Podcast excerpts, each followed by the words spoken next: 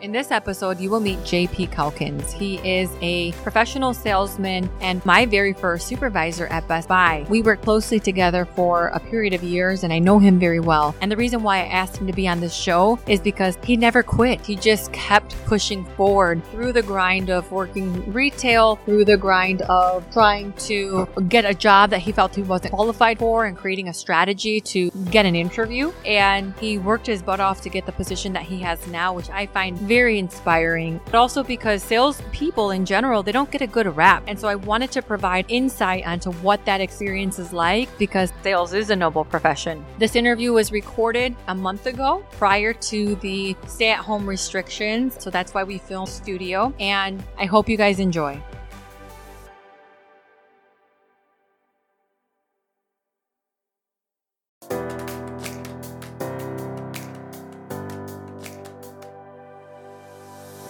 Welcome to Tuesdays with Andrea. It's the inspiration station for everyday people guiding humanity forward. I'm your host, Andrea Rios McMillan, and every week I pursue conversations that matter with people who can relate to the common struggles we all face. You'll get to know the person behind the profession and find commonality with people of all ages, cultures, and backgrounds. Listen as friends, neighbors, and coworkers offer meaningful, personal explorations of modern life and the values we hold dear, all for the purpose of strengthening and uplifting others. Today we have Mr. J.P. Calkins. We used to work together at Best Mhm. Buy, so former colleague, and um, now we are kind of sharing family experiences, professional experiences. We're adulting. Mimosas, We're adulting basically. And uh, while basically. we're we're recording this, it's a Sunday morning. Yes. So that's why we have the mimosas. Yes. We're- we're- just so you guys know, this is Hot Mess Express. this is Hot Mess Express. All right. Well, thank you. Thank Thanks you. For being Thank you for here. Having me. This is great. it. It's a good reason to get up a little earlier and uh, not have little kids around me. So Yes, I'm I, enjoying this already. I know, right? You have a little bit of free time, Yes. a little me time. Yes. Do you know what that is? No. no. So tell us, tell us a little bit about yourself. Give the audience a little background. Um, from Joliet, uh, married to Grace. She's amazing. Um, I have three kids Miranda, who's five, and then twin boys, Cannon and Carson. I'm sure you've got to meet them. They're Yep. three years old, and uh, they are setting the world on fire, literally. Um, got my start in retail and worked my way up through medical sales, um, running a business right now in my free time, which means it's probably not getting ran because I don't have free time. Because you have no free time. Right, right. No, it, it's we'll and we'll get into that too. It's it's nice to have that business, but all of that kind of stems from maybe finding your niche. hmm You know, that's the one thing I always tell people is, you know, when they say, "How'd you do it? What'd you do?" Say, well, you can't just say, "I want to do something" or "I want to find a hustle." If you find yourself using that word, you got to define the word hustle first. Yeah. What's that, what does that word mean to you? When I hear other people use it, I, I, I use it. right, and when I do that, I automatically not judge, but I start to dissect. Okay. And the first thing I say is, is that a hustle as in you want to hustle me? Or you want to hustle somebody? Oh. Or you oh. want to hustle a market? Maybe you're not hustling a person, but you're hustling a market. Or you're going to hustle. So when somebody says, how did you find your side hustle? Oh, yeah. I make them tell hustle. me, what's your idea of a side hustle? And Yeah. I decide there if I really want to talk to him about it or not. Got maybe it. maybe educate him a little bit and say, well, first of all, you're not in the right mindset. If you're Okay. looking for something that's going to get you a supplemental income, hmm that will replace your job because you don't want to work anymore, it's not going to work. Yeah. You're going to fail. You know, but if it's if it's something you truly are passionate about and your job allows you to have that outlet because you're happy in your job and you can think straight and you can come from a good place, then it's good. Yeah. Then you'll make it. Yeah. Yeah. I, I agree with you. But it's rare. It's rare when you have a job that's understanding, a job that's supportive and flexible. Shout out come to you. 'cause they are. It's rare. Yeah. And also to get to a place where you feel that you have the time, Mm-hmm. that you have the energy, that you have the the even the resources or the availability to give something else, you know, of yourself for that passion project. Yeah, that's a that's a sticking point with me. Um, I always talk to people and they'll ask me, "What about this? What about that?" You know, because we, you know, we both worked at Best Buy, Yeah. and it was great. I mean, that place gave me everything I have today, including my wife, including friends like you, you know, Johnny, Raul. I, I mean, God, it's it was better than high school. You know, I have some high school friends that I am still lifelong friends with, but that's like a group of six guys, and we spent four years together. You know, we spent a lot more than that. You know, I, I was there for nine years Yeah. and we weren't there for just seven to three. We were there, you know, Black Fridays. We were there on weekends, holidays. Like we were the time we gave up with our family, we were spending together. Yes. So it was like high school on steroids, Yeah. or it was like, Or college. or, or yeah, I mean, right. I learned. So I, I I started working at Best Buy after graduating college Mhm. because I couldn't find a job. Like it was so hard because everyone wanted experience, and I had experience at a law firm. I had experience, you know, working at a as a sales manager, Yeah. but not as a professional like uh, marketer or in the in, Right. you know agency you know industry. And so that was hard. And Best Buy was a door that became open. Um, story for another day. mhm. Uh, but that's where we met. And Yeah. that's where you go and you spend all of your time there. yeah. There's there's no free time when you're working. No, no, and it's because I mean they did some good thing. I, I, At least when you're working in our positions. where We, were in yeah. Mm-hmm. leadership positions, and that's where you give up more. For regular sales associates, it's a great job. Great Yeah. part time job. High schooler, oh my God, perfect job. Play with toys, clock in, clock out. Yeah. I told John John. I'm like, hey, boy, you better go play. Plus, we need that discount. We we need that. We're, and we're not gonna do that. No, I mean, wait. did they change it? If we live in the same roof, or is it? Did they change that? Um, We'll I ask don't one of you guys. One of you guys that still work there. We need that info. I've been grooming my kids to. I even put the polos on them and everything yeah. because I, I need some new stuff. so, yeah, definitely. Okay, so let's start there. Let's Mhm. talk about Best Buy, how you ended up there, and what it offered you. Okay. So, I love music.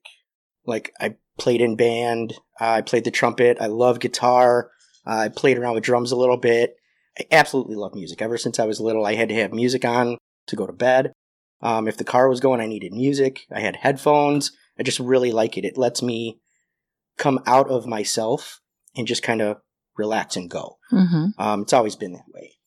So when I got my first jobs, it was you know the the rite of passage. Everybody has to work at that restaurant, you know, for at least six months. You know, so you do that. But I hate, I hated it. You hated it. You know, I I always respect people that work in the food industry because I absolutely despised it. Can you imagine being that person between a hungry person and their food? I was in the back Like- cooking. Oh, I was a breader at Brown's Chicken. So all my Crest Hill people, we all did our time. So we all we all had to get a job there. One of my friends even he got a job there and quit that day just to say I did it because we all had to work there at that Brown's Chicken. But I just couldn't do it. I didn't like the smell of my clothes. I could smell it 3 days later on me. Um it was always grimy. I just didn't I didn't like it. And I even volunteered later later on to serve uh, food at a at a convalescent center. Is And that why? No, no, I, this was later, like when I was 21. Okay. I hated it at 16. You're like, I don't- I couldn't stand it. But um, I did it later on, but I still couldn't. I, cou- I just couldn't stand it. I, I wasn't good at it, Yeah. and that's probably what it was. But then I saw Circuit City, and I saw that because you know when you're younger, you know, oh my gosh, computers, internet's coming out, and video games and CDs. Well, I worked at Musicland actually before that, and everybody knows you don't buy CDs in the mall. At least you knew that now, but back then you didn't. But back then, that was where you bought CDs. Sam Goody, Musicland, Record yeah. Town. That's I where mean, you went. Yeah, and I still remember 1831. That's how much a CD was after tax. $18. Eighteen dollars and thirty one cents because CDs were sixteen ninety nine. We used to have a contest where my boss would put up Maxell uh, blank tapes by the single, and she'd be like, "Whoever sells the most every day gets a free CD." Well, I heard free CD. I didn't hear sell. I was like, "Oh my god, I love music. I'm going to get a free CD." So it was a dollar with a sale, a blank tape, and everybody had a tape deck in their car, not a CD player. Mm-hmm. So you know what I would say. What? oh yeah, this is a great CD. Where do you listen to it the most? In your Well, car? I'd love to listen to it in my car, but I don't have it. I don't A have tape. Yeah, I have a tape deck, not a have CD a tape player. deck. It's a buck. You know you're going to go home and you're going to want to record this, and you don't have a blank tape. Here's one for a dollar. Every single time. Every single time. Oh wait, so you would have them buy the CD, record it on a tape deck, and then use that? Oh, whatever they did with the tape was on them afterwards. I was just selling them okay, a so blank tape so I could get the free CD from my boss because she would keep scoring and be like, okay, you sold two, Paul sold three. JP, there's no way you sold you sold 27 blank tapes today. Yeah, She's like, you rang up 28 things. I'm like, yeah. She's like, absolutely. Where's my free CD? Uh-huh. and they always let me pick it. yeah, So, I mean, you're telling somebody that loves music, here's what you could do to get more music. I just found a need and I met it. You're going to listen to that in your car.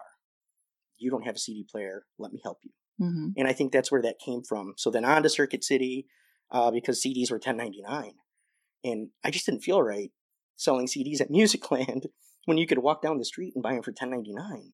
And you see kids using their hard-earned money, and I was 18 at the time, but 16-year-old kids, 13-year-old kids, and you're like, you can save a couple bucks hmm walking down the street. So I went there to sell CDs. because it was better value for the customer. It felt good to me. Mhm. You know, like I could sell so many more CDs at 10.99 than I can at 18. Yeah. And I was going to school at the time too, so it was just a fun place to be. But that's where things I always tell people when they get caught in a job is it's very easy to get caught doing something you're doing. I'm doing it well. I'm paying for all the things that I could ever want. This is comfortable. I'm just going to keep doing it.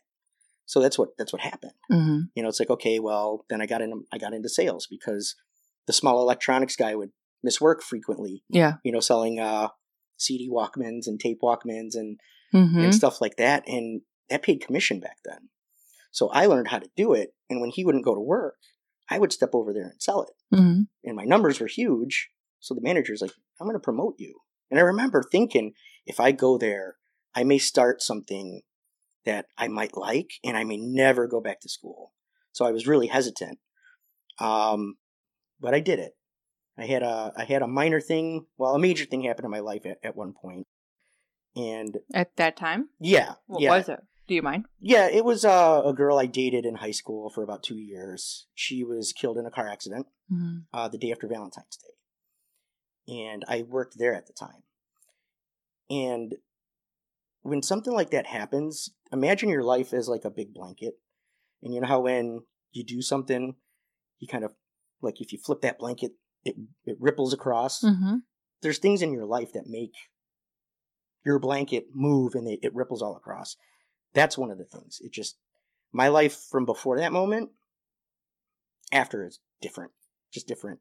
The it was two years, and but when you're 18, Yeah. That's- this is your first Oh, love. you This is the person you're going to marry. Yeah. This is your life. right. You know, right. just at that age, you get in a fight with someone and it's Oh. the world's over, It- right? Because it's this is your identity Right. and and your companion, and yes, I get that. it's yes. your best friend at the time too. Yes. it's everything. I think it's be as adults to kind of minimize Yeah. like any type of high school traumatic event um, because we forget what it's like at that time. We Yeah. only see the lens of larger picture, time passes, other things happen. But when you're in that moment, Oh man, oh, especially if you don't have people around you that know how to handle that, yeah, you have to who don't know out. how to counsel you, Mhm. maybe don't Mhm. understand. How did you deal with that? I don't think I dealt with it very well at So- all. Okay. I don't think until a couple years ago did I really deal with it. wow, yeah. Um, one of the things I chose to do was stay at Circuit City because it was like comfort. hmm Like I just met these people. They they like me. I'm doing really well at this job. I'm just going to come here as much as I can. yeah. You know, so that was one of the things I did. And you get especially males at 18. I mean, I'm probably going to make some people mad here, but we're not very bright before we turn 25. Actually, we're not very bright. But before we turn 25, we're we're pretty bad. We do some really stupid stuff. okay. And my sons are 3. And I could see it in them like, are you kidding me? Like my daughter's 5 and she never did you're a She doesn't meathead. do. like you're a meathead. You know, like just the the craziest, wackiest thing, like something you would yell at a puppy for. My sons are doing. So now I'm starting to think, oh my god, when did I stop acting like a meathead? And I know it wasn't then. God. You know, so everything was about healing the moment. So Yeah. it wasn't about what I was planning on doing in my life. It Mhm. was how do I get through today? Yeah. And getting through today was going to work and listening to music and having friends around me that I met, Yeah. you know, just it was like a life change. I could change, I could get rid of my old life and start a new one. Yeah. And that's what I had to do. And that's what you did essentially. Yeah, yeah, that's that's exactly what I did, and you know, lots of missteps along the way. Um, I tried counseling for a day. What happened? We didn't connect. I I, I see that now. It's she didn't know how to talk to me. Mhm. Had she known how to talk to me or found out a way to talk to me, I know now it would have been beneficial. Was it a high school counselor? No, Or just no. like an outside yeah, party? it was. okay. Yeah, my parents didn't know what to do, so they just called someplace and took me and sent me out because Yeah. it was hard on my mom. On my mom took it. My sister was in kindergarten at the time, Wow. and she was in pieces. Yeah. My mom was wrecked. Um, my dad didn't know what to do, and he just kept saying, "I don't know what to do." You know, so they just took me somewhere and dropped Yeah. me there here, for an here hour. you go. You fix- Save him. Um, there's something Fix wrong. him. We're crying, and he's just staring at a wall. Yeah. You know, can you knock on his head and see if he's okay? And she said some things that she didn't. She didn't get my beliefs at the time. So the first thing she did was ask me about God. Oh. You're going to ask an 18 year old male about God when you, everything just got taken from him, and the one thing he probably did was beg God for this not to happen. Yeah. You know, as the news was coming down, that didn't work at all. That was it. Shut off. I was like, Nope. Nope. Not doing it. all right, we're we're cool now, right? We're done. Yeah, we're done. And We're that was it. done. Never Yeah. tried it again. Um, so to say I dealt with it, I don't think I did. I think it was time and people, and you know, finding finding my place professionally that got me to finally dip back and deal with it because I never dealt with it.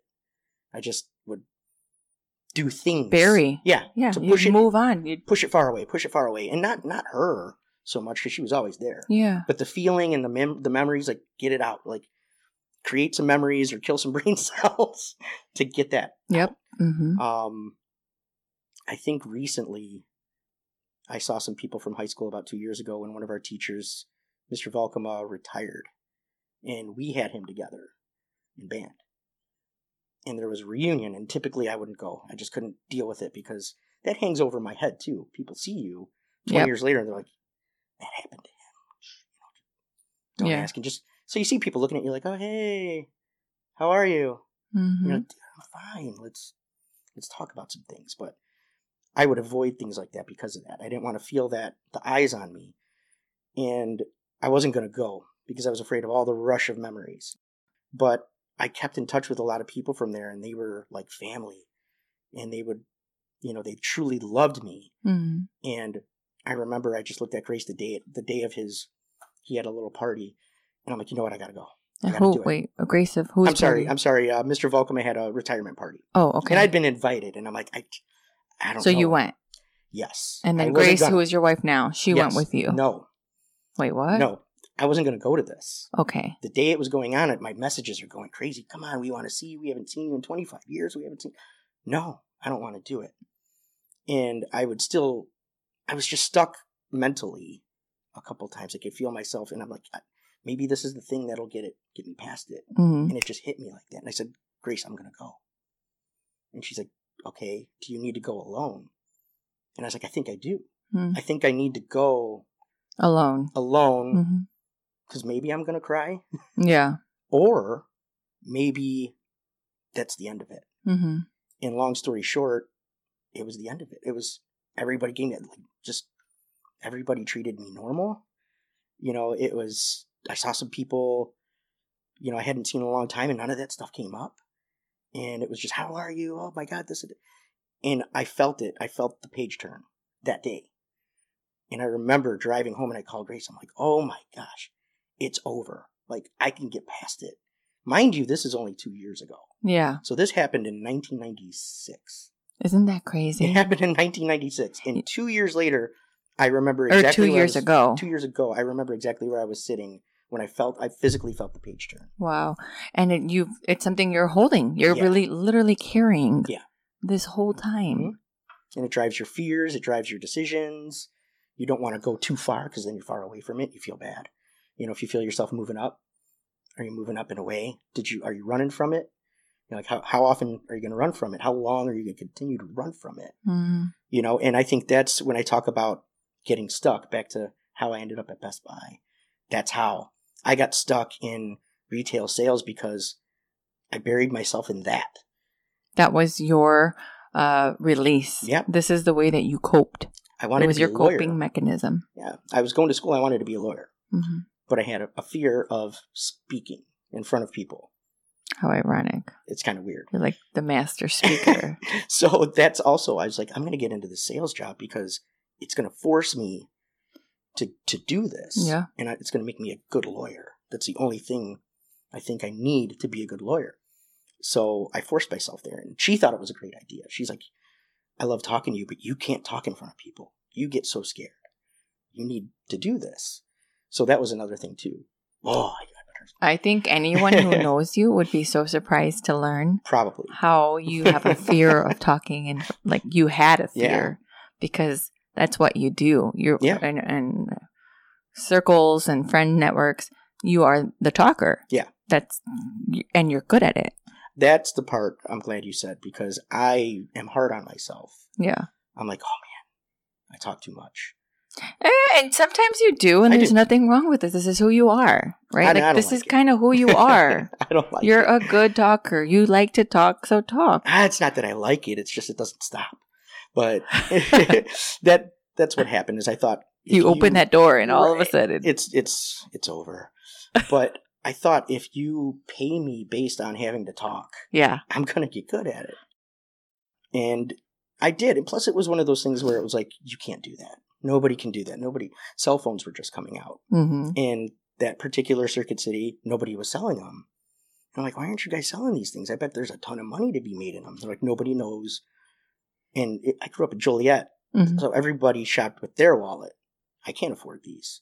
I'm like, okay, I can't either, but people are coming for them. They they probably can. yeah. And so I trained myself how to program a cell phone, how to sell them, the plans, and I started selling cell phones, and I was making eighty dollars a cell phone. Like that's a lot of money for a eighteen year old kid back then, especially. hmm You didn't need a lot of money in nineteen ninety six hmm to to Yeah. buy I think what gas was ninety nine cents, maybe a dollar twenty nine. ninety eight cents. Yeah, like Yeah, I remember movies was twenty bucks. Yeah. you can go to the movies and get concessions Mhm. and a ticket for under twenty dollars. Yeah. So that was the thing is cell phones were a thousand dollars. But if you activated it, paid for the activation, which was hundred and fifty dollars, and you selected your plan and paid for the first month and hmm you got the phone for free. Mhm. So I would tape pennies to the boxes of cell phones. And they'd be like, What's that? I'm like, if you do this, this, and this, that's how much I'm gonna buy your phone for you. And people see that thousand dollar price tag on a cell phone, they're like, What? So you so you're gonna buy me the phone. All I have to do is select a plan, which I have to do anyway. I'm like, Yeah, that's it. You do have to pay for activation, you have to pay for your first month. Well, yeah, I don't get the penny part because if they did the activation The and they pay for the first month, the phone was free. So all- they'd basically being paying a penny. Well, I The couldn't phone. tape nothing to the box. Yeah, but that was a Yeah. good, uh, a good, yeah, Yeah. Like, and I called them penny phones. yeah, I'm like, no, we have penny phones here. Like, what? yeah. We don't have a thousand dollar phone. We have Yeah, penny phones. That's a, that's a Motorola. That's a StarTAC. That's a Remember the RAZRs? That was oh, this is the blueberries. No, no, no, the blackberries. This was we're talking like uh, the first flip phones, like the StarTACs right before that. I I only remember the RAZRs. Like Oh if I have to think back of phone iterations, I think RAZR as like the first phone. I'm gonna send you some pictures of the phones we sold. Or You're the black phones. You remember the black phones? Mm-hmm. Just before that. really? Yeah. Not, Okay. Are you mean brick phones? Brick black. That, no, yeah. it wasn't that long ago. the phones were still about this big, but they were thick depending on the battery. Okay. and the the better the battery, the thicker the phone. So Yeah. some people got really thick batteries so they could look like ballers. But I did so well, and if you remember what was going on at that point too, the Bulls were winning championships. hmm Michael Jordan had just Ah. come back. So Cingular Wireless at the time was our carrier, and the I was selling so many phones. All of a sudden, the guy was interested in our store, so he came there and he's like, I didn't know how well I was doing because they never kept score, but apparently I was just destroying the district. This guy's giving me Bulls tickets for for phones, and I'm I'm making eighty to one hundred fifty dollars a cell phone anyway. Mm-hmm. So now I'm rolling with free Bulls tickets, money that is just, I mean, on top of my job, I'm getting that much money for activating cell phones. So it was a lot of money. And, you know, a guy my age, you're hurting.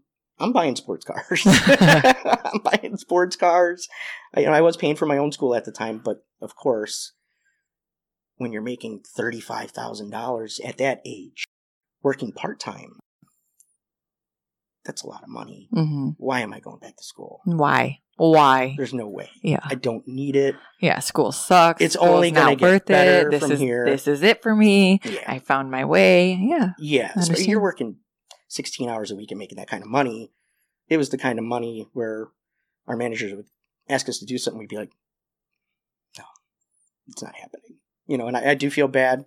We did treat some of you guys pretty bad back then, but commission salespeople made a lot of money if they Yeah. were good, and we just did whatever we wanted. Yeah. And this was at the time that commission salespeople they were actually respected. Yes, it was noble. It was noble. Mhm. It was the elite status in a, Yeah. in a in a at least in the retail environment. But what you were even outside about. of retail, right? Even still, I think commission sales, um, you know, you get a lot of freedom, Yeah. a lot of autonomy Mhm. uh, because you're bringing in the revenue. Absolutely, absolutely, and that's that's the thing too is you had to know what you were talking about, and you had to be the best Mhm. because people were going to go, and there was only a couple places to go, but they were going to go there because everything you were they were buying was a big purchase, so they're going to do their research much like now, but the only research they had was other salespeople, Mhm. so you had to be better than all of them. Yeah.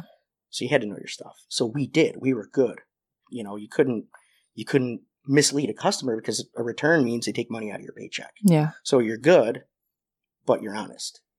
You know, it was actually we all stigmatized Best Buy Mhm. because they were the first to go without commission. And they were killing they were just killing the salesperson because they were paying them nothing. They didn't know what they were talking about, you know, the stigma. And but they were selling a ton because of their prices. It's like, what the heck's going on here? And I remember at one point Best Buy was filing for bankruptcy. And we're all like, oh, thank God. You know, that I'm sick of customers coming in. They have information from somebody. They have no idea what they were talking about.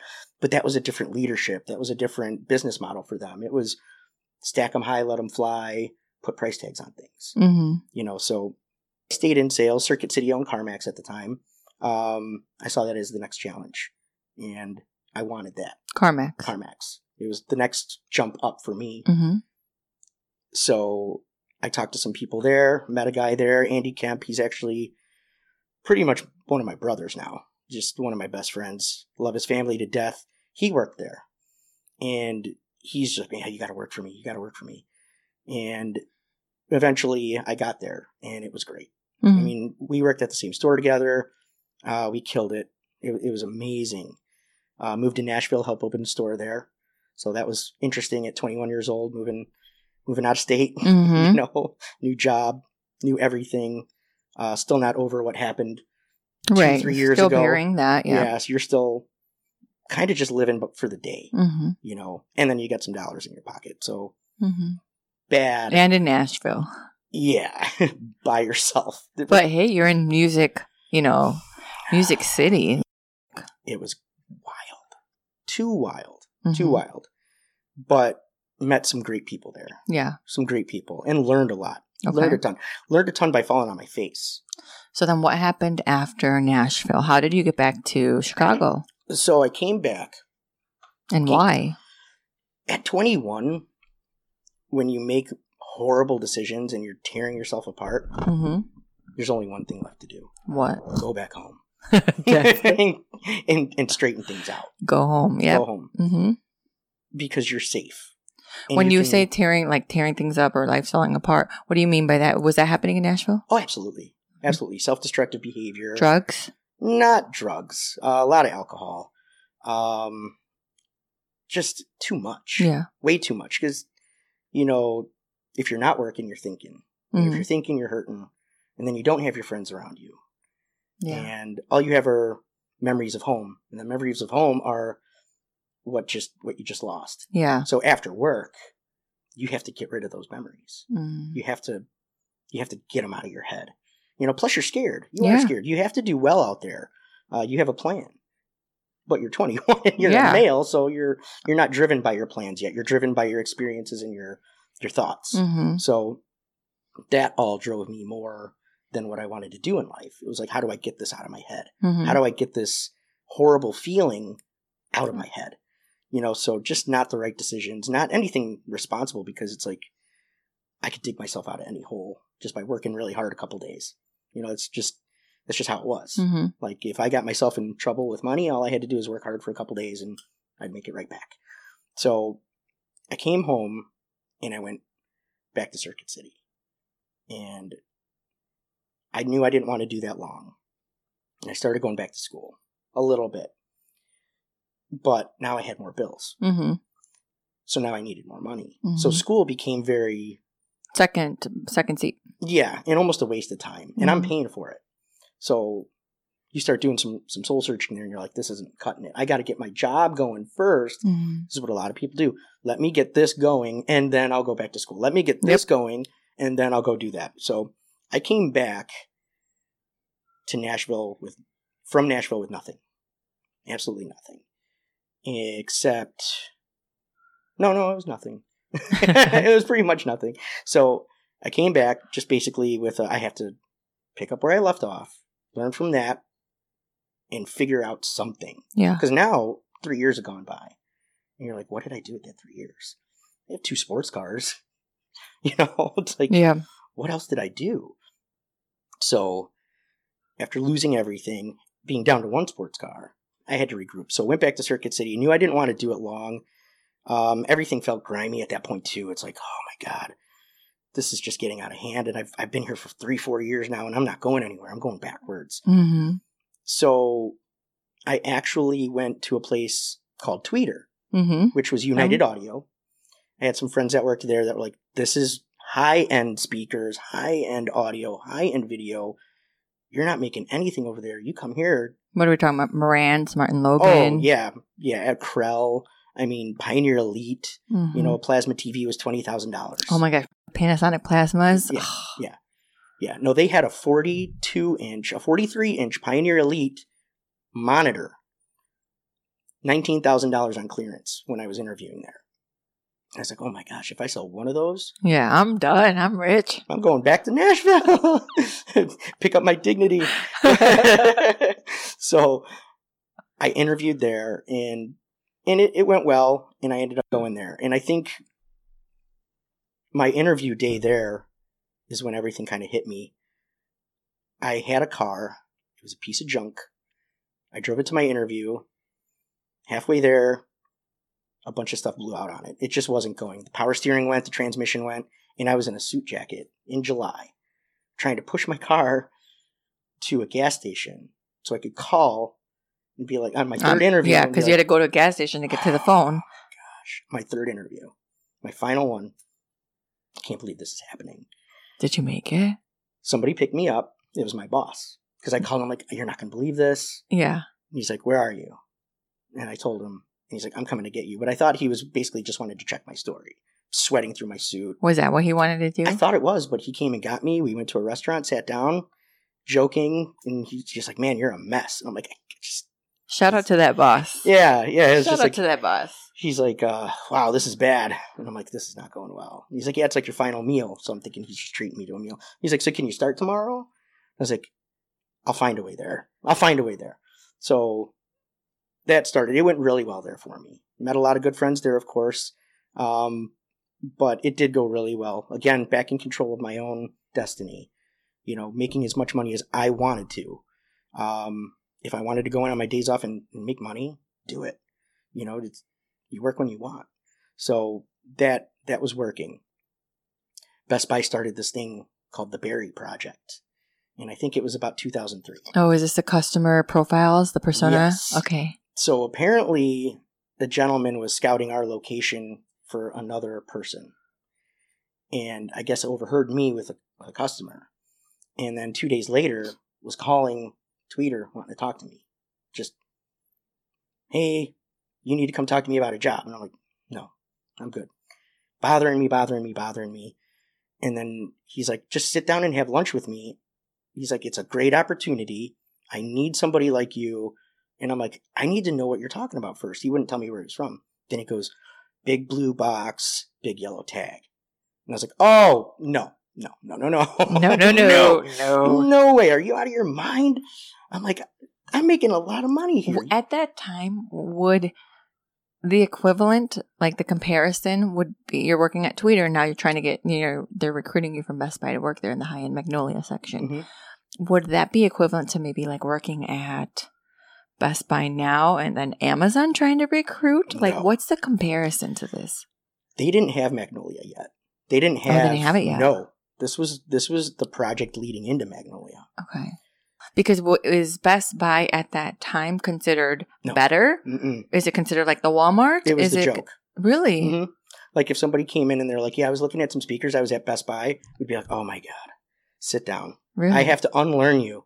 Well, remember at the time, all they had was like Klipsch and JBL, and you know, I have twenty four thousand dollars speakers. True. Okay. And you know, I'm like, I'm gonna have to un- unlearn you everything you heard over there. You know, this is a different ball game. yeah. And now they're telling me, and and they only they didn't pay commission. Yeah. So they like, didn't. You can't you can't pay me. You can't do it. It's not possible. And then I eventually it was one of those things where, well, I, I have to hear what you have to say. You know, so I did go sit down and they started I had to sign a non disclosure agreement. So now I'm like, okay, this is big. I knew through the grapevine that Magnolia was like one of the biggest home theater stores, one of the best. And I heard Best Buy was trying to buy them. And I was like, no. This, they must, oh my God, that must be what they're doing. and which is why they were recruiting you. And I didn't know because they wouldn't say. Right. But they were talking about the project. And I was like, this is Magnolia. And he's like, what? What are you talking about? Who told you that? And I'm like, I'm, I have to know my business at this other place. Like, I have to know my competitors. I've read in a magazine somewhere. And he's like, what magazine? I'm like, so I knew I was Yeah. onto something. Now I was interested. I wanted to see where this was going. So, um, a couple of us, a bunch of us from Tweeter got hired Mhm. and they made it they made it worth our, our while um, because it was the start of something different and that was the change that's we did the barry project imagine selling magnolia style with no magnolia stuff we went in there with what they had which was worlds apart different they didn't have the stuff they have now Mm-hmm. they didn't have the stuff they had when you came along Mm-hmm. tweeter had stuff that best buy couldn't touch and i had to take what i was doing and use their equipment Mm-hmm. and I'm like, this is hard. like, this is really hard. But it, it happened. We did it. We were in Naperville, we were one of the best test stores. Mhm. So we were one of the first Magnolias. So I had been there for a year when my boss came in and he was a little tipsy and he's like, I got to tell you something. We got Magnolia. We got the first one. I was like, Mm. awesome. So it was really cool. So there I was in Magnolia. And that's that's where I met you. But Yeah. that's that's how I got there. It was a long road. So tell me, okay, so now you're at Best Buy. Mhm. You're still making good money because they Best Buy pays well. I Yeah. think as a Mhm. company overall, they pay well. They they treat their employees well. yeah. Um, but it's retail, Mhm. and I think that's the part that is really hard for at least uh, people. Like at that time, I was a, a w- mom. I Mhm. was working full time. My husband was working full time, also retail, and you have no outside life. Your Mhm. kids and the schedules because you're basically on somebody else's schedule all the time. you're gonna be You don't know what you're going to be. Mm-mm. You don't know your schedule three weeks in advance. Right. You don't know your schedule two weeks in advance Right. half the time, and you're not working like a nine to four every day. You are working like a ten to 7 Mhm. 11 to eight, and that's just the uh, like the schedule, Yeah. not including anything above and Mhm. beyond if you actually care about your job, Or if which good. we did, Yeah, we did. right? So we're putting in basically giving everything. Mhm. Mhm. And that's important. Yeah. I think from that lens, I learned so much there, more so than I learned in college for sure. Yeah. And I don't mean this as a put down on my college. I just mean that there is no substitute for working experience and there is no substitute for being able to get in and um, understand what the how a business operates Mhm. and how it functions and the requirements um, that it takes to maintain every single day. And Yeah. that's what I learned there. Yeah, I would tell people if you're in business and you want to get into the number side of things hmm and you're going to work a job while you're doing that, that was the place to do it. Yeah. I think I I mean I definitely it was like getting another four year degree. Yeah. Being in leadership there, having to, you know, deal with controllable costs, uncontrollable costs, Mhm. you know, how much money something costs if it's sitting in this little section for six days over, Mhm. you know, when it should have been gone, how much it's actually costing you per day. yeah. you know- or doing those monthly P&Ls. Oh my gosh. Oh my, or even just understanding margin and how to Mhm. train your employees to Mhm. bring in the right revenue or Anything. sell the right product. maximizing the hours you have. Like when you talked about not having time, this is one of those backwards things where we were always told put your best people during the peak hours. hmm So it was almost like, well, you got to be fair about it. Well, no, because remember the economy took a dive in, in 08. hmm So now we lost a ton of people. I mean, in, in audio and video, I used to work with like 60 people, and we had like four supervisors, three, uh, what did they call it? Seniors, four area managers, down to what I was doing. hmm Like what I ended up doing when I left, we had like three, three or four managers, four supervisors, and four seniors. That that's the leadership structure when I Mhm. left, or when I got there versus when I left. It was just what I was doing, but we had a lot more employees too, because money was just coming in. hmm So when everything in in 08 happened, we had to do more with less. So now I didn't have, I didn't get to be completely judicious with the hours. I had to take the best people and put them at the best times, hmm and often that meant a punishment. Really, I mean, think about it.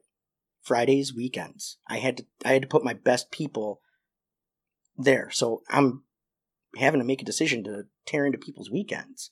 So I had to I had to be fair, but that's hard. You know, mm-hmm. when you're doing it on paper too, you're like, okay, I have to hit this budget. And even if I'm above budget, I'm gonna have to answer as to why I had these three people in on a Saturday at four o'clock, you know, at the next Yeah. supervisors meeting. you know, why where was this person? Where was this person? yeah. like you know you got to let them have a life you know and that Yeah. was never the answer right. so that that was hard to deal with but it, it made you think too it made you thinking i can't punish my good people you know because that's what whether you like it or not that's what you're doing when you're taking them away they could love their job and they could be good at it but when you're asking them to close friday close saturday open to close sunday you're killing them hmm so that's hard on you as a as a boss too. Like they're doing so well for me, but at what point are they going to be done with me if Yeah. I keep doing this? hmm You know, but if you don't do it, you're going to answer for it. hmm You know, but definitely a degree working there and doing all that. You learned so much. You you learned so much. You know what I remember? We would love so we would do Magnolia, and and um, he trained me. I didn't know anything about anything audio video. You told me you hated TVs. oh yeah, we, I looked at Rich. I go, what the hell? this is what he would do to me. He would hire somebody that knew nothing, hated it, wanted to work in video games, and he'd be like, "Here's Hey, your new didn't I? employee." I learned. what are you I, doing? I became really good. Yeah. I was very intelligent on the mm-hmm. on the business and the product after a while. But I, I started with nothing. I, I knew I had no background and of which you know you were so helpful for that part. And I remember we have a love for 90s music. We have a love. We like the same type of music. Yeah.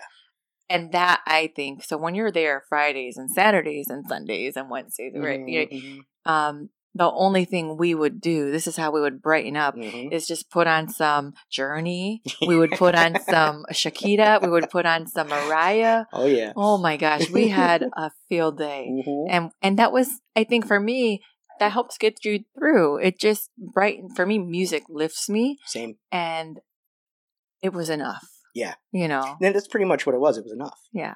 Yeah. Yeah, and you get to work with good people and have conversation and just have real talk and real share real life. that's the things you're going through that make it deeper than the people you met in college and the people you met in high school. And we sat here and talked about how we didn't have time for all that stuff. And I know people are doing that right now and they're shaking their heads. Yeah, I have no time. You know, but when I had no time is when I chose to go back to school. full time. Mm-hmm. So I was running appliances, Magnolia, and home theater. And that's when I decided to go back to college full time. And that sounds crazy. But I knew if I didn't do it that way, I wasn't going to do it. Mm-hmm. Plus, Grace was pushing me. I mean, if it weren't for her, I know I'd probably be dead, or I'd still be like swinging from the rafters at Best Buy, you know, doing something crazy, just waiting for my time to come for retirement. Because that's what it started to feel like after a while. Because Mm. I, I knew I wasn't giving everything I had, and I think Rich was really key in letting me know that. I think he was low key telling me I needed to do something bigger. Rich Ferraro is Yeah. our old Yeah. boss. Yes, yes. He actually put my two weeks in. He shook his head and he goes, "I'm glad I had you as long as I did." Instead of trying to fight me, Yeah. he's like, He was- was- He said it was only a matter of time before you figured out you could do something bigger. Yeah. I'm like, so you let me do this for nine years? no, no, I. It, it was. uh It was cool to see that. Yeah. It was cool to see that. And he's a great guy. Yeah. I want him on this show. I know he's So- awesome. I got to be on that one too. Put some Oh, glasses on him. God, we. No, that would that would be a good show. yeah. Be a good one. But I remember what got me is district staff was in one day, and I don't want to say who it was, but it was somebody talking about future and development, and I wanted to see if it was lip service because that's the one thing I learned in in management. There is they did a good job of making you feel like they overvalued you, and you were lucky to have that spot. And I saw a lot of people stressing about that. Oh my god! Oh my god! If I don't get this, this, this, this, I'm going to lose this job. I'm going to get demoted. I'm never going to get and I started to take notice of that. Mm-hmm. That was happening to me too. I'm like, but this isn't my peak. So why do I feel this way?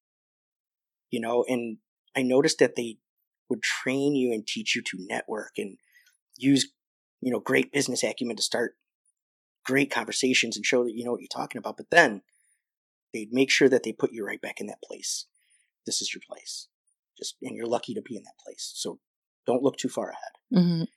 and it was somebody talking about personal development somebody saying even if your best is outside of this i want to help you i said i do have a question for you since you've been through it i said i've always wanted to go back to school and my wife's been telling me you've got to do it or you'll you'll hate yourself if you don't finish i'll support you i'll help you i'll be there for you just do what you got to do because you're not going to be happy until you finish and i said uh would a degree in a help me at this job "Hmm, maybe.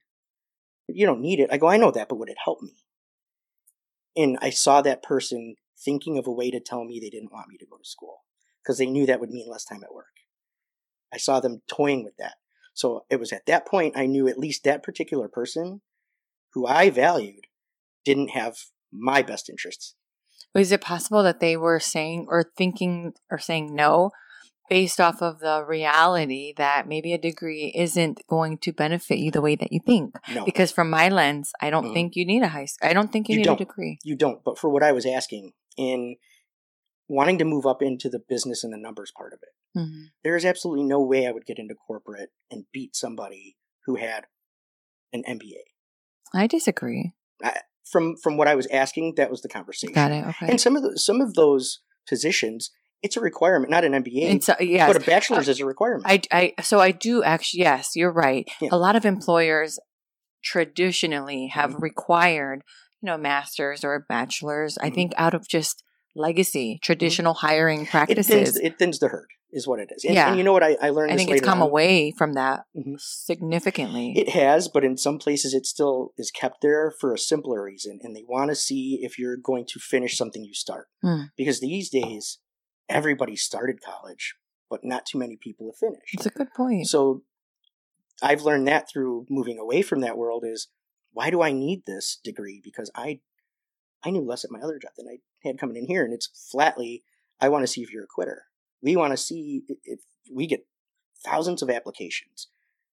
The number one thing is I can't have people who give up. So we thin the herd by putting that into place. Got it. Okay. The positions that I wanted, I already knew by looking at them that my bachelor's degree was a minimum expectation. Mm. So when I asked about that, I felt like I was being, and there were other things that went into it, and I don't want to give away too much because that person will know who I'm talking about. But I was being sold as to why I should stay where I'm at. Mm-hmm. And that I'd be actually be doing a disservice to myself by finishing because it would take my mind away from what I was currently doing in Magnolia. And remember at the time, we were number one in the district at that time. We were, I think the month I left, we were like number five throughout, like uh, out of out of the fifteen hundred stores. The the home appliance and Magnolia, we were high, it was the highest I've ever seen us. It was two, and when I left, I think it was five. And you know they were in and talking. And I was like, okay, the next step. I think they want me to be a manager. I never wanted to be a manager. You know, sixty hours a week. You know, it would it would have been a linear pay. Mm-hmm. You know, it would have been a, a sideways lateral move for me pay wise, but you know, More Grace- work, more commitment. yeah. Yeah. And Grace was like, I can't have an absent father. what are you going to do? Yeah. It was then that I knew I had to at least do myself the solid. So that was the day I made the decision. And Grace and I went to the school. We had a meeting. We went to a restaurant. And I said, This is it. I'm doing it. You're doing it. Did it. Yep. Full time. It's cool. Yeah. Do you regret it? No. Do you love it? Yes. I want to tell? I want to tell people when you say I don't have time, it's completely BS. What Especially school? now. I went to DeVry. Okay. at first, you know, back then it was like, oh my God, you can't do that. That's a for profit, and it's this, this, uh, it's not about that. It's about starting and finishing. And when you're this age, you need self paced. You you need that. Mm-hmm. You can't stop what you're doing and go to a university. Mm-hmm. You're a father. You're married. You're a manager. You can't do that. I got more out of that than when I went to Joliet Junior College. Mm-hmm. And when I went to, you know, uh, COD, I got way more out of it because this is my time. I have to learn this stuff in this time because I have to work. Mm-hmm. Do you think that because you're a father, because you had those other experiences, maybe that helped focus that and make it a priority for you to get something out of it? Oh yeah, yeah. And and now it was for real. Yeah. This is my last chance. This is it. I'm paying for it, Uh, yeah. and I only have these three hours today to get it done. Right. So you get it done. And having no time, I mean, when I when I got into medical, I was still finishing school. Somebody took a chance on me. Thank thank God. And I was in the operating room learning. I was in cases constantly, and I still had deadlines to meet for for school. Mm-hmm. And Grace had just given birth to Miranda, and for some stupid reason, I decided to put hardwood floors in my house. So you have to, you just have to, you have to reprioritize. You have to just say, I'm going to do it. If you take three hours out of your day, just three, you, could do it. You can you do could it do it full time. If you want to do it part time, easily. you could do it. So Okay. there's a lot of people that, oh man, I just the time has passed me by. Oh, it passed me by. It didn't. You you'll do so much better now Mm. because it's it's on you. Like, Yeah. there's pressure, and you don't feel that pressure. You actually get excited, like, oh my gosh, this is an interesting chapter. Let me take some note. Like you're so much more responsible, and again, you're paying for it. When that first bill comes, you do some more soul searching. Oh my god, that's a big check. Do I do this again next semester?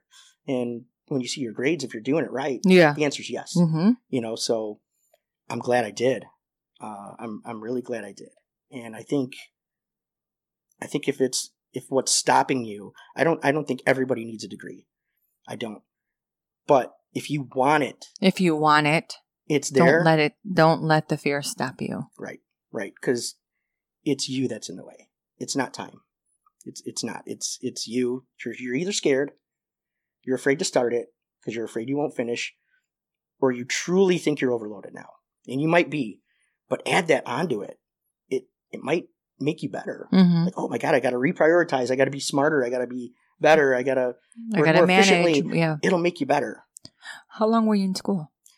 So I only needed to finish two hours or two years at the time. So I did it for a solid two years.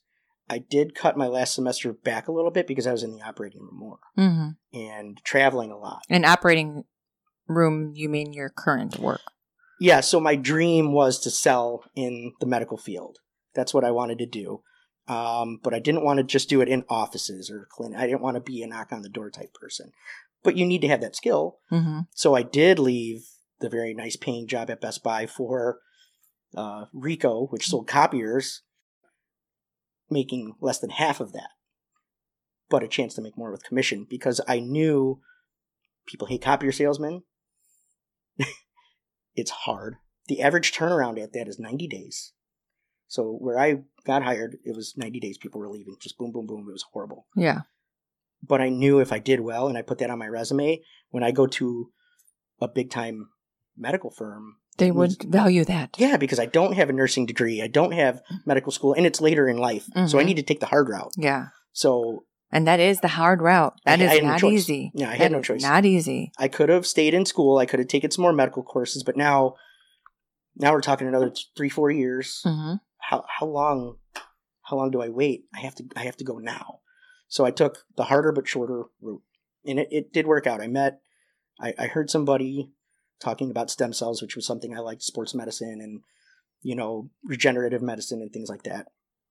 And I called him, and I said, "Are you done interviewing?" He's like, "Who is this?" And I'm like, don't worry about. Do you have time to interview me? I'm your guy. I'm your guy. He's like, well, I guess. I mean, can you meet me at Panera? So I met him at Panera. Oh, Panera sounds so good right now. It really does. met him there, and just we talked for a while, and he he interviewed like sixty five people, and he's like, "You're you're a copier salesman. You're a salesman. You have no medical background." And I was just like, "The thing is, is you keep talking about your your science nerds. Can you teach your science nerd? Can you teach them to sell?" He's like, "Oh." I'm like, "Okay, well, you can teach me to be a science nerd, but you I can't. already know how to sell." Yeah. He's like, oh. and next thing you know, I'm in a flight to Boston. I'm in a limo, meeting with. You're big time now. It was scary because it happened overnight, literally. You know, I remember staying up till three in the morning studying and, you know, getting my medical term. I took medical terminology classes and stuff like that, but Yeah. you know, I wasn't in lab or anything. And all of a sudden, I go from, you know, selling a copier and running to Panera to tell a guy you need to Why hire he me should hire you. to I'm in a suit in Boston with six C levels hammering me for eight hours with questions. And I'm like, I'm not going to survive. I remember telling Grace, I'm not going to survive this. This is, I'm going to die here because they literally, I got in, a, I got on a limo, got on a plane, got in a limo, and got in a plane back home the same day to Boston. So it was like mm-hmm. insane. One of the coolest experiences ever. This was down between me and one guy. And I didn't know that at the time. And they hammered me. They hammered me. But I ended up in the office with the CEO at the end. And that's when I was like, I, I'm just happy to be here. And I made it this far. If this doesn't work, I could say, this is pretty freaking cool. I got this far. And that's where I sprung the same thing on him. And he, he's a super cool guy. His name's Don Brown hmm super awesome. I still keep in touch with him too. He said, uh, he said, so tell me. He's like, I know you got hammered out there. He's like, just talk to me. He's like, what's the best sale you ever made? And I pulled out a picture of Grace and I said, I talked her into marrying me. And He's his like- wife is just the sweet. And Grace is the perfect name for her It really is. because she yeah, is. I think like everybody's saving Grace. yeah. I mean, like, she does trip over things and fall and run into doorways, which is interesting. Watch it. But Watch it. she's got scars everywhere from that. But truly, like amazing. But I and I wasn't lying, so it wasn't a bit. No, you're I just- said that. I go is- that, I, and I was done with answering the questions. I was done with being stuffy. Yeah. So I was just like, "Yeah, that." Look, I talked, and he laughed. He's like, "Dude, I say the same thing all the time." And we just started going and going, and he pulls out two cigars and some. And I'm looking at my clock, and I'm like, "I'm gonna miss my flight." He's like, "I'm the CEO." He's like, "We'll get you a flight." Yeah. And I was like, okay, either he's going to tell me, I get it, you're you're older now, and you really gave this a shot, you know, and I appreciate that, but you haven't graduated school yet, and you know that's a requirement, and keep going. You know, I thought I was going to get the pat on the back, the hey, I love you, but Yeah. but I uh, didn't care at that point. I was so happy, and I was tired from Mm. getting hammered by his Yeah. his other folks that I was just letting it fly with him, you know, and we were just laughing and having a good time. And uh, he goes, Well, you know, my HR lady, she says you need a degree to work here. And I'm like, Yeah, I know that. And he's like, So why are you even here? What made you think you could come all the way to here? I'm like, Because I'm to finish. I'm like, You saw my wife, you see my daughter, like, you see what I'm doing, you see what I gave up. Mm. I wouldn't do that to give up now. Right. Like I'm here Yeah. because I'm, I'm not going to stop. Yeah. And he just "Trust me, you're to finish." I said, "Well, I'm gonna finish whether." I Was need he talking about school? Yeah. Okay. I'm like, I'm gonna, I'm gonna finish whether I promise you or not. I'm like, it's, it's gonna happen. So And that's what happened. yeah. Well, I didn't think he was gonna hire me, and I was like, okay, he's gonna tell me call me in six months. Yeah. Call me when you finish. Yeah. So I got on the plane and I did tell Grace. I, I actually cried. I'm like, I, I did it. I did the best I could. I'm like, they put their books away and we were just talking. Like they weren't writing down. I'm like, I left it out there, and that's all I could have hoped for. I got this Hmm. far.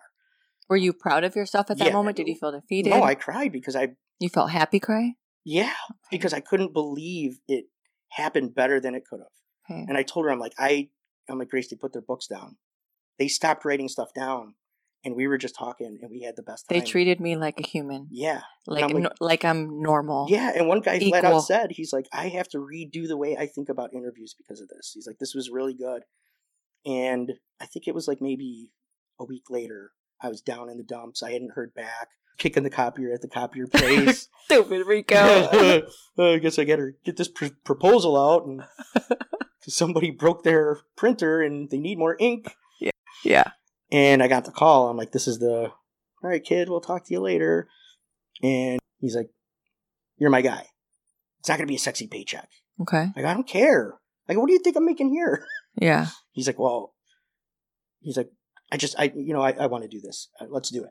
I'm like, well, how are you gonna? He's like, I own the company. Don't worry about it. He's like, but you have to finish. He's like, I'm gonna check every month to make sure you're enrolled until you finish. And he's like, the second you're not enrolled, I don't care if it's I gave you too much and you're taking a month off. He's like, I gotta let you go. He's like, because I gotta stick to this rule. I gotta stick to this industry rule. Okay.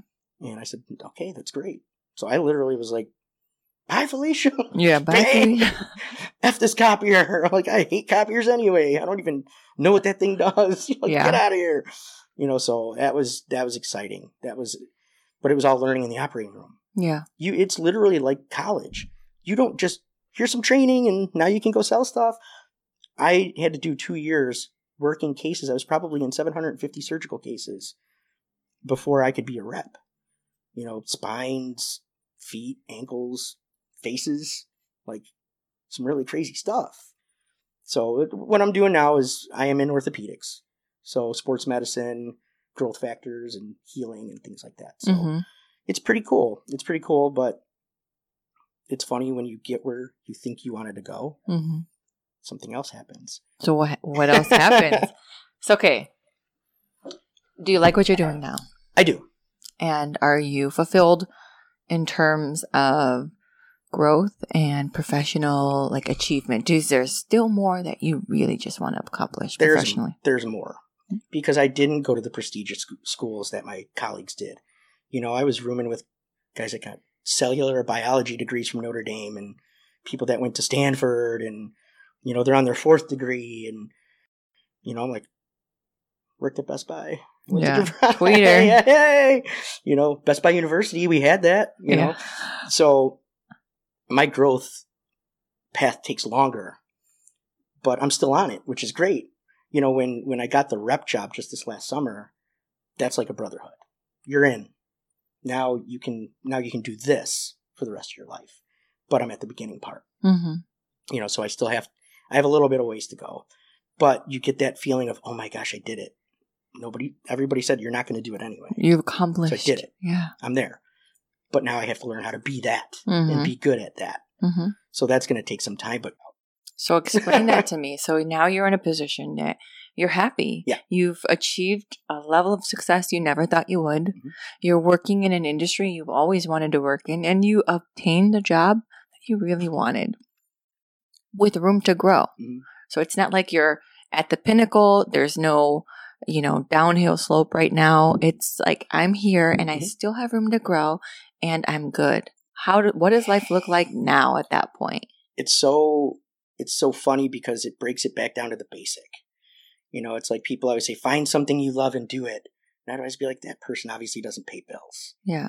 you have to pay your bills. Mhm. So you have to make sacrifices. yeah. I don't love it, but I need this. hmm And that but that shows in your work, whether you know it or not. Yeah. Being fulfilled really changes everything.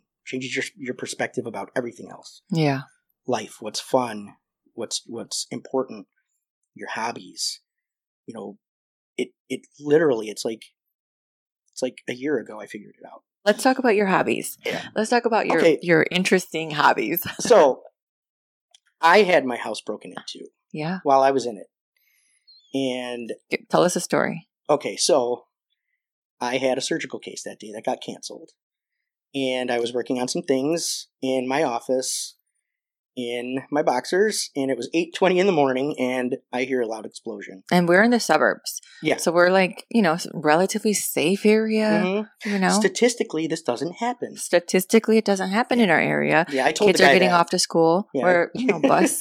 we we don't live far from each other. We're about fif 10 minutes away, Yeah. but relatively similar neighborhoods. Yeah, yeah, and that's the thing is I did tell the guy that statistically he was in the wrong neighborhood, but that didn't work. He was still in my house.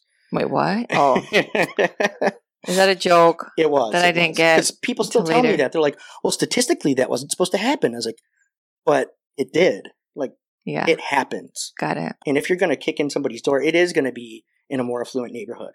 It's not going to be in a bad part because you're not going to risk going to jail for 20 years for stealing a plant. Yeah, You're going to go where you think, think there's there's money." yeah. So, and at the time, Grace and I didn't have that many bills, and we were doing pretty well. So we had some nice cars and really nice furniture, and hmm you know, and I think they must have scouted us because 840, 845 in the morning on a Monday, somebody kicked my door in. I thought it was Grace because when she's late, she'll run in the house and the door will kind of slam behind her. And I thought Mhm. she forgot her lunch. So I walked downstairs in my boxers, and there's a guy standing in my house. Was Miranda um here? She's not that- there. No. Okay. Mhm. This is just when it's you two. Yeah, and it was right before Miranda came, like maybe two months. Okay. So Grace is pregnant. Yeah, but she's gone. Thank God. Okay. She just left. She's gone. Thank God. So it wasn't registering with me, and that's the thing that people don't understand is, well, I would have just called somebody or I would have done this. You don't know what you're going to do.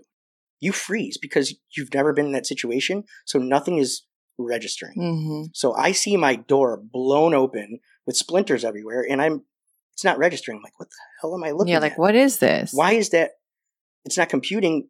There's a guy in my kitchen seeing me. Look at the door. Yeah. If he wanted to kill me, I was dead because I didn't see him at first. Because Oh again, God. I'm not looking for somebody in my house. Yeah. I'm wondering why there's splinters of wood everywhere. And I look back and the guy's in my kitchen and he jumps off my deck and hightails it. And I'm an idiot and I chase him. Because again, you just don't know what you're going to do. So thank God they didn't have the baby there. Thank God Grace wasn't there. Thank God he didn't have hate in his heart, you know, that day. Thank you or anything.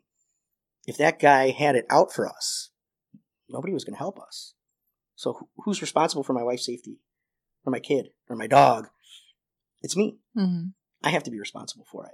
So I thought a lot about it, and I, you know, when you become a father, especially of a little girl like that, like something happened a couple months after that. We were changing her diaper outside in in our truck, and somebody approached us very aggressively, asking for a lighter, and I'm like, "We don't smoke." And he's like, "I didn't ask if you smoked," and he kind of charged at us, but I got aggressive with him right back, and he went away. But I'm like, "My God, this is broad daylight, and this is we're targets. We're young. We have a baby.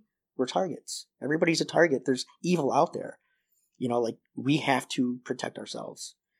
And so I started learning about it. I started training with it, uh, doing a lot of research on just how to safely protect my family, protect my house, protect my kids. And it just became an outlet for me. You know, like after work, get into it, read about it, do some research on it, and then kind of learn And when you say it, do you mean all of What? it, like uh, my Second Amendment rights Mhm. and what I need to do to protect my family, and how often does this happen? Because you always hear it doesn't happen, but it happens a lot. hmm I mean, now that everybody has this Ring thing and they sign up for their apps, how often are we seeing Ring videos with people trying to break into people's houses? hmm You know, we had just this winter five times in our neighborhood somebody tried to invade a house. So home invasions are happening constantly. We always hear about it. Doesn't end well a lot. So that happens a lot. hmm So it's like, okay, well, all the things I've been told don't happen statistically are happening They're they're happening every day, Mhm. every single day, you know, and then, you know, seeing that Grace is a target. A woman with three small children is Yeah. the number one target. Mhm. Okay, well, she's got to protect herself. So that's what I mean. It, it's like a, a ball of it. It's like protecting yourself, responsible, teaching, training, because it has to be all of it. Mhm. You can't just say, I want this because the government's going to tell me I can't have it. You just, I don't want people like that. Mhm. So when people are like, I want, I want a gun. It's like, why? Well, because the government's going to take them away. I'm like, okay, well, you're an idiot. Mhm. You shouldn't have one. I don't want to help you. I don't want to train you. I don't want to help. No. no. Yeah. It's not going to happen. But when somebody's like, I had my house broken into or my neighbor did, and okay, well, tell me more. How are you going to store it? Do you know how to shoot it? What do you like? You know, take them out and let them shoot Mhm. and see if they if they're comfortable. They might talk themselves out of it. But just things like that, like I just you see the spike when things happen or when elections come around and somebody's always like, We're gonna take we're gonna take away your Second Amendment right. You see a huge spike in purchases. Mhm. Because when somebody says you can't have it, You want it. Everybody wants get it. it. Yeah. so right now everybody's buying them. Guns, you mean? Yes. Okay. As a gun owner, that doesn't excite me, it scares me. Because I don't know if you're good with it, I don't know if you're trained with it.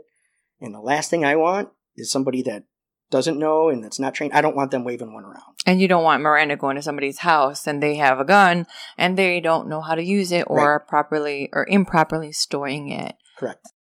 Correct. So it's almost like But you are still an advocate for gun yes. purchasing, right? You're I'm, still advo- I'm, I'm an advocate ownership. for the right. So I don't think everybody should go out and get one. But I think that it's important that the rights we have are preserved. Mhm. Because in a case like that, you are responsible for your family. hmm Nobody else is. No one else is. No. So six to seven minutes before a cop shows up, it's over. But the right to say, okay, I am going to be the one to defend my house, you should have that choice. Mhm. But you need to go out and get trained. You need to, to make sure you know your way around it. Is that what you offer in your side business? Is gun training, gun safety? It's more information info- and outlets on where to get it, Okay. um, and where to get the right piece for you. hmm you know things like that. So it's it's good because some people will ferret themselves out. You're right. I just wanted to shoot one a couple times. I don't want it. I don't want to devote the time to it. It's not for me. But that's how it should be. Yeah. it shouldn't be somebody saying nope you don't get one. Okay well are you going to come protect my house 24 hours a day Right. or you know? Yeah. no but you don't get one. It it shouldn't be that way. Um when you look at when you look at what's happening with guns right now it's so socioeconomical. It's not you know it's it's not the guns themselves because there's so many more legal gun owners in affluent neighborhoods. Mm-hmm. But that's not where all the gun crime is. But that's who's being affected by all the restrictions. So it's backwards. But i don't i do want to limit the amount of people that just go buy. I mean there's so many people. Government mm-hmm. says i can't have it. I'm going to go get one so it stays in your closet for 20 years you know is it loaded where are you keeping what are you doing you know so it became a hobby to put them together and Mhm. care for them and maintain them and talk to people about them What's your favorite gun? i don't know if i have a favorite Do you have a favorite type of gun? Maybe like a. Do you like the handgun? Do you like the rifle? Do i'm you a like better i'm a better shot shot- with the rifle? Okay. everybody's a better shot with the rifle uh, because you get to secure it against yourself steady it with both hands hmm and kind of put your body into it um, handguns they're great for concealment but i'm a horrible shot with them hmm holding your hand out like this And they're heavy. they are And then they, they Mhm. actually the recoil I feel like is a lot. Well, the shotgun too, but the recoil for the handgun is it's just harder for me to control. you're not buttressing it against anything so it's rough yeah. but also in a home a home like a, a home defense situation think about that hold your cup of coffee out in front of you Yeah. While you're scared. you know this is what you're doing yeah oh. yeah so that's part of some of the things we think about Yeah. are you defending your home only yes okay who's going to be defending the home is it going to be your wife when you're gone okay she's going to need something very light So then, what is it that? How do you guys, you know, share this with amongst each other? You and Grace was she on board as well after that incident? Was that pretty much the? Yep, we're doing this. yeah i mean we both we both agreed with the right. We just chose not to, you know, exercise our right. But after that, it was that didn't make us say we need a gun, but it made us say, okay, we both know how to use one. You know, maybe it's time that one of us has one here responsibly, and we can we could, you know, kind of protect ourselves. It, it didn't make us run to the store. You know, actually, it took, I'd say, another two three years before we actually purchased one. Okay. So we took our time, did a lot of research, did a lot of thinking. You know, what ifs, a lot of what ifs. You know, do I want it in my bedroom? You know, do I want it here? What- Yeah. a lot of this. And what? How do you guys deal with it with the kids? Do the kids know that you guys have one? So at their age, especially Miranda, I make sure she knows about them at a basic level, and I make sure she understands what the business end of it is. What do you mean? The business end is the barrel. Oh, okay. So that the way, business, yeah, the business the end. business end. Yeah. Okay. so that way, she understands that that is to never be pointed at anybody. Mm. So even if somebody is playing with a Nerf gun, I call it trigger discipline. She has it. She keeps her finger off the trigger and she keeps the, Nerf muzzle gun. down. It looks Yeah. like she's clearing a house. It's quite funny. They have a Nerf gun, and I saw her. She's got it pinned to her chest with the barrel down. She's like, "Daddy, where's Cannon?" I'm like, "Oh." she's like, "Clear." You're using proper form. Yeah, and even the boys, they have Nerf guns, and they hold it off to the side instead of pointing it at each other. Really? So the only thing I concentrate with them is seeing the form. oh my gosh! Yeah. I don't show them everything. And at three, I don't want to put one in their hand and be like, yeah. Yeah. No. But I want them to understand that the trigger is hot and the barrel is the no no end. To understand that those are the two important parts of it. And they're never to touch either Okay. one and never to, you know. But Miranda, she understands what I'm doing. hmm So I need her to understand you never touch these heavy ones. Ever. Ever, Ever. ever, Even- ever. Right. But even with your play gun, don't you ever point it at anybody. Ever. And if I see it happening, I'm gonna I mean, then how's she supposed to shoot them? No. she's got it she's got You know, it's a nerf. hold this L. I said hold this L so you don't hold the other L. Okay? So I that's the rule is and I tell her this way, I said that that end never goes towards anything unless you're willing for that thing to never exist again. Okay. So whether it be uh, a bird, Yeah, poor Miranda. She's just trying to play Nerf guns, and you're giving her a whole lecture on good I give her a, give her a Nerf a Nerf shank. I said, drop your gun and pull your shank. No, it's it's more important than the game. You know, it's like it's more important than the game of aiming your Nerf gun at somebody and shooting them. I'd rather them have targets with the Nerf guns than shooting each other. So I always say, don't shoot your brother, don't shoot your sister. Yeah, aim at the target, right, do the bullseye thing, right. at the can. And the only reason I gave them Nerf guns is because that's an everyday toy. It wasn't like, okay, I'm going to introduce them to firearms. They're kids and they, They- want them. Like, um, yeah. but I have to make sure they understand that the the act of pointing and pulling a trigger is serious. Mhm, You know, so it's hard at this age to let them be a kid. You got to let kids be kids. mhm. I say that with politics all the time too. You got to let kids be kids, but you got to let kids be kids with this stuff too, and slowly teach them what the real thing is. And you got to do that with anything, whether it be toy cars and their bikes. But this is important too, you know. But it it is a it, it is a right, and the thing is, is you don't know as an outsider how much I love my family and how much I want to protect my family. It doesn't. It's not a bad thing, Mhm. but it doesn't matter to you as much. So you're not going to be at my house when something happens like that. Mhm. There's other people you have to protect. Well, I do.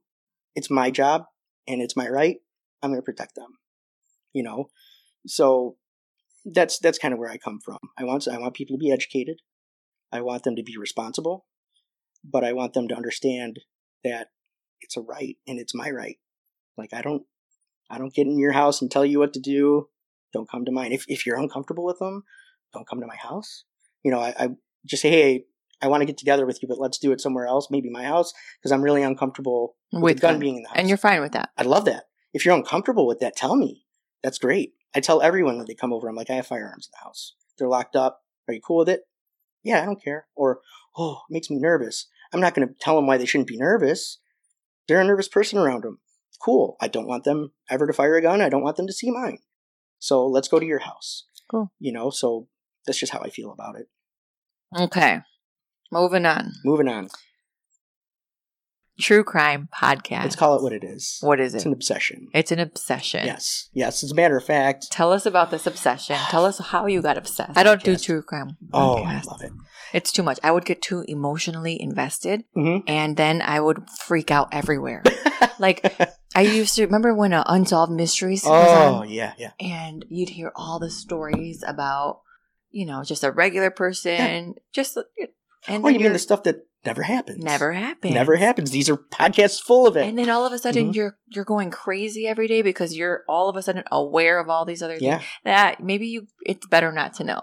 So that's the, that's the funny thing is, while I was doing my research about me exercising my right, Yeah. I found there's podcasts full of instances that people say never happen.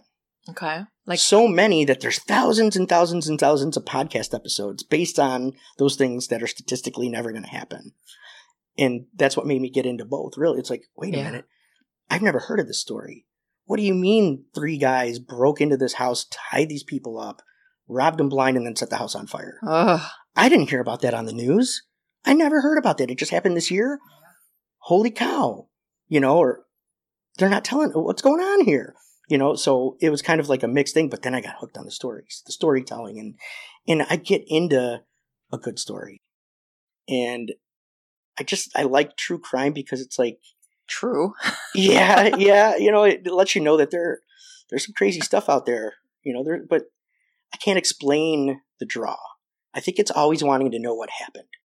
How? How? Why? I think that's why people get obsessed with like Ted Bundy or serial killer. Like, oh my god, I can't get enough of it. did you, you watch want to know why? Oh yeah, are you kidding me? Did, what did you think about it? it's amazing. He was crazy. But he was so charming and, he so was, real. That's, the crazy part was Mhm, he was a regular guy mhm. who lived a very regular life. ultra intelligent, Yeah. ultra intelligent, and most of them are. And he maintained a relationship. Like, Yeah. dude. Yeah. And at one time he was basically a family man. Yeah, yeah. It, and that's I think that's why people get close to it. They want to know how. How on God's green earth did that what happen? caused you to switch? Yeah. Yeah. And then there are some people that have a condition where they have to insert themselves and they want to get close to stuff like that. So they get it, they get obsessed on this, Mhm. but then they take it to the next level and they start contacting inmates and they like to inject themselves into a story because Journalists. it's you mean? Is that what not you mean? just not just journalists, but it's big business. There's, there's people contacting inmates and writing them and how they're married and Oh, you mean um like the the jail girlfriend boyfriend type oh, things? yeah, Oh gosh, yeah. yeah, and it's literally I, I just it's learned crazy. this. Like people are looking for love Mhm. in all the all the wrong places. nice, nicely done. but it's it's literally I just learned it is a condition. If if you grew up in a house where the family was dysfunctional and one of the parents was super abusive and had complete control and one of the parents is gone and it was a tragedy, it's like this perfect mix. You're the type of person that would be drawn to contact one of these guys in prison because it's almost like bringing that element back in your life. They need it. Because people are like, why would you contact? because it's it's it feels normal. Yeah. because it feels familiar. I have control over this crazy killer now, and now I'm a part of his life. It's insane. But to me, it's always the why and how, and how did you not see it? How did you figure it out? I like a good puzzle too. Mm. How did you figure it out? Or do we know everything about that guy? You know, and it's just like driving from hospital to hospital for work. You hear the same radio stuff over and over and over again. Now I'm just into the podcasts and oh, it's so good. So good. And I want to do one, but I want to do it different. Like how? I want to do like updates. I don't want, you know, when you, when you go Like, now, yeah, like a what happened now? Where are they what's now? going on now? You know, like, hey, we hear about this case and there's 14 podcasts about it. And I listened to all 14 and they all said the same thing. Mm-hmm. Okay, what's going on today? Where's the case at today? Where's the stuff that they didn't tell you? Where's the stuff that the other ones cut? You know, what truly happened? You know, or what's your theory? You know, and is it a workable theory, not some off the wall thing? So I just want it to be different. And uh, one of the cases that got me into it was the case of Israel Keyes. Which is who? So this is a recent one. So Israel Keyes was a very quiet, like uh he's like a contractor, you know, he built things and he's a veteran and maintained a family, a daughter, but he was flying around the country and burying kits, kill kits. He would kill them and bury them. No, a kit. Like A what? A, kit. A Like a, gun, a shovel. Oh, a kit. rope. Yeah. And then two years later, when he was in the area. I thought you said he was flying around the country killing kids. no, a and kit. burying. no, no, kits. I'm sorry. Oh, what? kit. So he would have these kits that he called kill kits Okay. knife, rope, gun, and he'd bury them throughout the country. like a treasure map. Yeah. But then, like two years later, he'd be in the area and he'd dig up the kit and he'd kill somebody. And they couldn't, like, they just, they didn't know. They're still just figuring out it's the tip of the iceberg on this guy. So the reason that the case came to light, Regular man. Regular man. regular dude, off the radar. What did he do for work? He was a contractor. He's just construction, his own business. Which is, and then that's probably how he dug those holes. he uh he got caught because I think he wanted to get caught. So he kidnapped a girl from a coffee stand. He killed her, but he kept her body. He sewed her eyelids open Oh my god. and would take pictures of newspapers with her holding it, even though she was passed already, and send them to people saying, "Yeah, she's alive still, but I need I need money." So he like went off the rails, like he wanted to get caught. But so they finally they finally they caught him. caught him, and they realized she'd been dead the whole time. She was never alive. He did, yeah, that, that maniacal. So he got caught, and while he was caught, he's like, I don't, and most of them want notoriety. I don't want the notoriety. I want the death penalty. I want it now. I have a 10 year old daughter. I don't want her to know anything about me. I don't want it. I'm not doing it for fame. He's like, so I'll tell you all the people I killed if you agree to keep me out of the news. You give me a speedy trial and execute me. That what happened? No, because he did it in so many states. Every state wanted their pound of flesh. So he kept giving them cases, but then the other jurisdictions would be like, no. we No, we're not agreeing to this. And we have more people that are missing. We want him to tell us. He'd be like, I'll tell you if you agree to keep me out of the news. And long story short, he got really mad because his name started popping up in the news. So he wrote this crazy confession note and killed himself in prison. And they're tying cases to him now and they're still finding bodies. So it went from, yeah, I guess he killed two people, to God knows how many he's.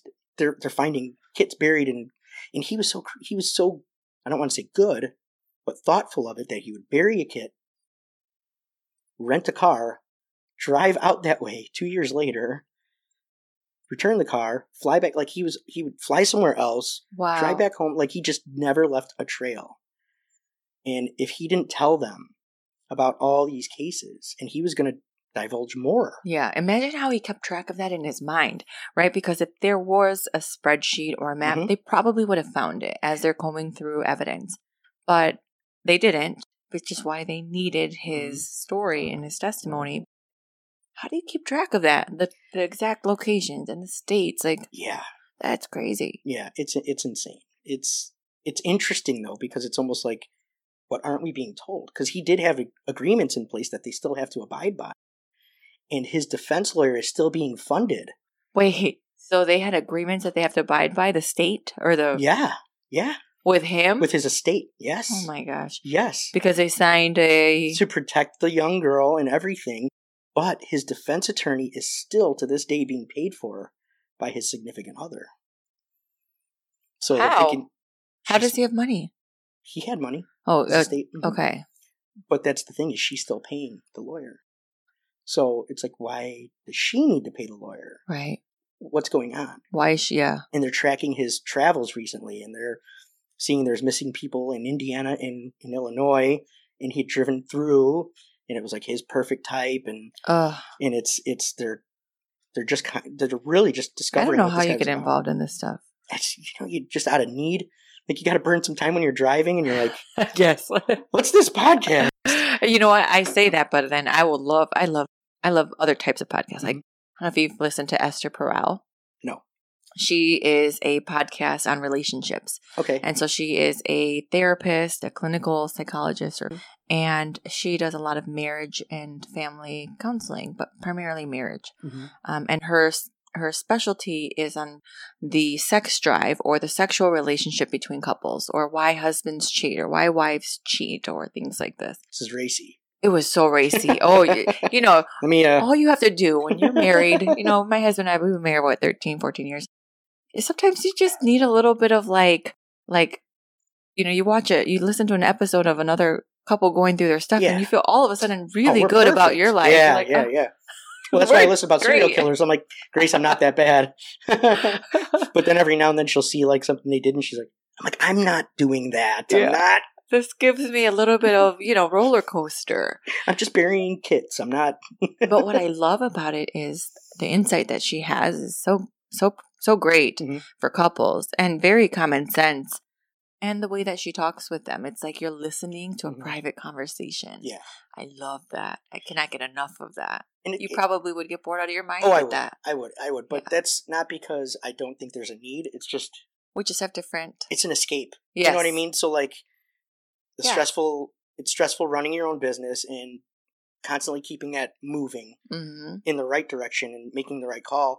But then also if you're working in a case that day, that that could be stressful. You have somebody on. And you just want to zone out. I want to watch an episode of something in my brain that takes me away from this world and just makes me sit there and eat popcorn and think. So Yeah. a long drive, that's great. Sometimes I have to drive to Indiana for a case. Sometimes I have to drive to Wisconsin for a case. It could be a two, three hour drive to me instead of going, oh, I gotta wake up at four and I'm like, that's three that's three podcast episodes. Yeah. Like, Well, that's what I like about podcasts is it's a very passive way to learn Mhm. and to just take in content. Um, and it could be educational, it could be very specific and, and, you know topic based, or it can just informational. Here's a new way to meet a new person that might be relevant to their day to day living. right. And sometimes it's useful to get to know you and just to hear you. Sometimes. Sometimes For me. Just sometimes. Just me. sometimes. Yeah. Don't want not all the time. That's why I hide now. Yeah.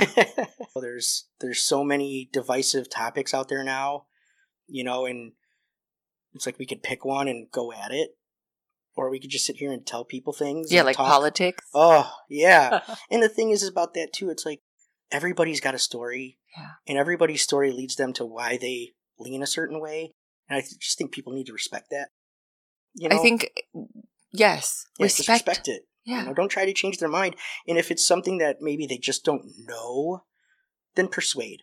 hmm In Or inform. And persuading and informing is by asking questions. Let Yeah. them tell you why. Yeah. That's it. You know, it, it should be more question asking from you than browbeating. And I'm not going to lie. Sometimes I call people names, but it's different. You know, when they come at you sideways and saying you shouldn't do this and you don't deserve to do that, and who are you? Like, are you paying my bills? Are you raising Mhm. my family? No. And even some of my friends, when they start going in, I'll say, "Hey, like you, take a deep breath." hmm And I'm like, are you trying to look good in front of other people and look right in front of other people, and that's why you're coming at them sideways? Or are you trying to inform this person? Because sometimes you need to just step back, take a deep breath, and say why. And that's what I tell everybody if they want to say, you're stupid for backing that candidate. You're stupid for backing that candidate. Instead of saying that, tell me why you back that candidate. That's it. You know, Mhm. it might not be the candidate. It's possible to be, you know, uh, a left leaning liberal Mhm. or a, a left, a right leaning liberal. It's it's completely possible to be conservative fiscally and morally liberal. Find out. You guys might have everything in common, and you just mislabeled yourselves, and you're going red team, blue team, which is stupid. It's Mhm. tribalism. Find out. There's this big middle ground, and that's where we all are. And we could probably pick the right person if we all didn't let the media divide us into two nice little parties. Yeah, You I know, so agree. It's hard to talk about that stuff unless you're ready for a boxing match. But be willing to take it. Mhm. Be willing to take it on the chin. You know, because it's got to be everybody's got to tell their story. And I do think that there just is more room for having open, honest discussion and dialog Mhm. From a place of here's who I am. Mm-hmm. Not this is even why I believe what I believe, but this is just who I am. Right. And I'll share with you why if you if you're interested. And maybe I'll I'll find a way to enlighten you on my perspective. Right. But my end goal is just I just want to I just want to show up for you Yeah. as 100% authentic in who I am. This is something we all do Mhm. because there's I feel like from a from a, a lens of professionalism we kind of have put personality to the background. Oh, yeah. And that's where that's what I want to change. I Mhm. just want to change. I want to bring personality back to business. I want to bring personality back to profession. hmm I want to bring the person out and then understand the profession or understand the value and the skills that you have to offer. Some people are just afraid to speak up about it, Mhm. and some people just want to say, "Nope, you're stupid. I'm right. That's the way it is. Check this meme." You know. So I just think people need to discourse is how this country was founded. Yeah. Healthy discourse. Healthy discourse. Have it. Cool. Let's sit at a table that's shaped like a circle and let's go. And we would come together and find the right things to do more often than not. More often than not. Right. Right. But The last thing I wanted to ask you was when you think back about your life and you think back about your story, what are the people that inspired you? it's really it's hard because everything I did, I don't think I did it the right way. So inspiration, I, I don't know if I had it. You know what I mean? It's like Mhm. it's like I chose the wrong paths to do the things I did. In my in my I, I chose the hardest ways to do it. So inspiration, it, it's hard to it's hard to say I have one because I think I went in all kinds of different directions. So I feel like I'm still finding my way. Um, I see people like Bill Rancic, Mhm. and I think about his journey, and I think that's a person to look up to and look towards. I don't know his journey other than Giuliana and uh and the apprentice. Well, like his business, like the way he does, the way he rose up through the business ranks and family and all that stuff. Like it's it's cool to be inspired by a man who does that. Yeah. and, and put so much value into family. It's hard to. It, it's really hard to say this is the man, the type of person I'm out. It's just I'm figuring it out, and I think Yep. I'm just kind of going. So Like us all. yeah, I I don't know. I'm gonna I'm gonna think about that one though because you got me thinking. Okay. Well, I mean, is there anything else? No, this is fun. You know, that's one of the things when we talked about this. I thought it would be great just to sit down and talk about anything because we can do that. Yeah. You know, Well, thank you. I appreciate you from being here. I will follow up with you and I appreciate it. no, thank you for having me. This is awesome. All right, everyone.